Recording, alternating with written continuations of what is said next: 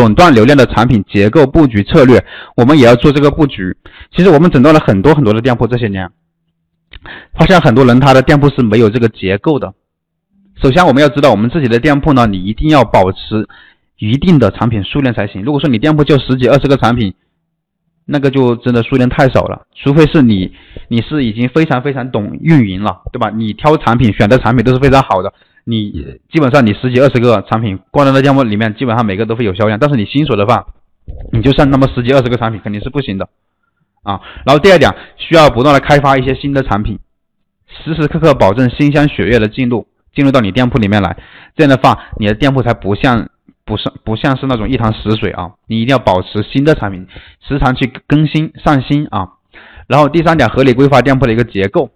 那么这里这个导图呢，我们可以看到啊，市场小的品类呢，至少上架四十个产品；市场中的上传八十个；市场大的上架一百二十个。这个产品数量呢，你不用去管它，这是我拿两百个产品作为模拟的一个数据，你就只要知道一点就行了。市场小的，我们就少上架一些，甚至可以不上架，不做这个小的类目；市场大的，你就多上架一些商品。所以说市场大就多上上架商品，市场小都就少上架商品，甚至可以不上架商品，记只要记住这这一句话就行了啊。那么这种方式就是你简单的做了一个品类的一个布局规划，但是呢，你要想细致的去做呢，你这样子肯定是很难达到的，你需要一个专门的表格来给你做一个规划，你才可以做到的。但简单来说，就是我们的这个布局规划呢，相当于就是说。呃，一个产品等于一个人，人多力量就大。但这里并不是让你去大量铺货的意思，等一下后面会讲到啊。就当我们这个店铺的商品，你上架的优势产品越多，你获得的流量就会越来越多的。而且我们市场大的品类，你要多上架一些产品去覆盖更多的流量。上面也说了，因为这个这个流量这个类目啊，比如说它比较大，这个市场它比较大，我们肯定要多上架一些商品。就比如说你在线下实体店开店，对吧？你在一条街上，这个这个街上很多的人，你可以多开几家店去抢这个流量。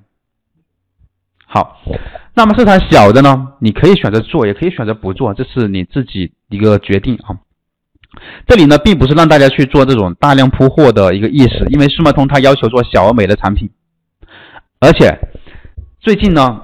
我昨天也前几节课我们也讲了，速卖通呢，对吧？它最三十二之后，他就说了，他会更新那个规则，就是不活跃商品的一个规则，不活跃商品的管控规则。就是现在开始呢，你做铺货的模式基本上是行不通的了。好，不活跃的商品啊，管控的规则，你现在在做那种大量铺货是没有任何意义的。所以不要去做这种大量铺货，你你以后上架商品一定要确保自己就是每一个产品呢，你最好是用点心去上架，然后建议每个店铺的商品呢控制在两到三百个左右，至少至少也要有一百个产品啊，然后具体呢是每个行业每个类目而定啊，因为有些类目它产品数量少一点，你就不需要上架两三百个，你就上架一一百五十个一百个左右就行了。有些类目呢，比如说卖饰品、卖手机壳，或者说很多这种款式的。SKU 很多的，你可以不止两三百个，你可以上架五六百个、七八百个都可以啊。但一般来说，平均来说啊，两三百个产品就够了。也并不是说你上架两三百个产品之后呢，你就以后以后再也不上架商品了，而是说你能够时时刻刻保持住这个这么多的数量，尽量接近这个这么一个数量就行了。比如说你测款一个月不行，这些产品全部废掉，全部要删掉，删掉之后你又要补充新的产品。是这么一个逻辑啊，不是说你你从零开店之后上架到两百到三百个产品以后再也不需要上架了，这个是个错误的思想。你一定要时时刻刻最好每周保持上新。你每周做不到，你你半半个月十就半个月上上新一次也可以，对吧？但是呢，你如果说是新店啊，新店什么时候要要几天呢？上新时间，新店最好你要勤奋一点，最好是。每天上新，能做到每天上新，尽量每天上新。每天做不到，你那你就两三天上新一次，因为你是新店，你就要勤奋一点。老店的话，你可以不需要保持每天上新，因为你已经有很很稳定的一些流量、一些一些订单了，对吧？你这个时候你肯定是每天也做不到。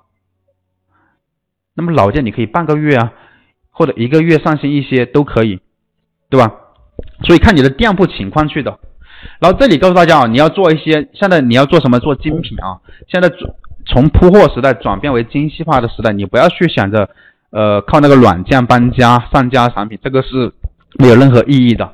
并且在精品的基础上做好垄断式的流量覆盖。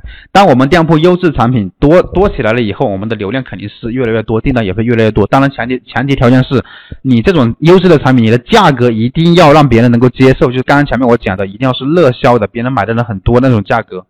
你做了这个价格段位，那么你去推广的时候才会有更多人去下单。但是你的产品如果说不精准啊，如果说你价格做对了，但是你的产品又是。胡乱去发布的，那这种的话也是没有流量的，所以说这两个都要做好。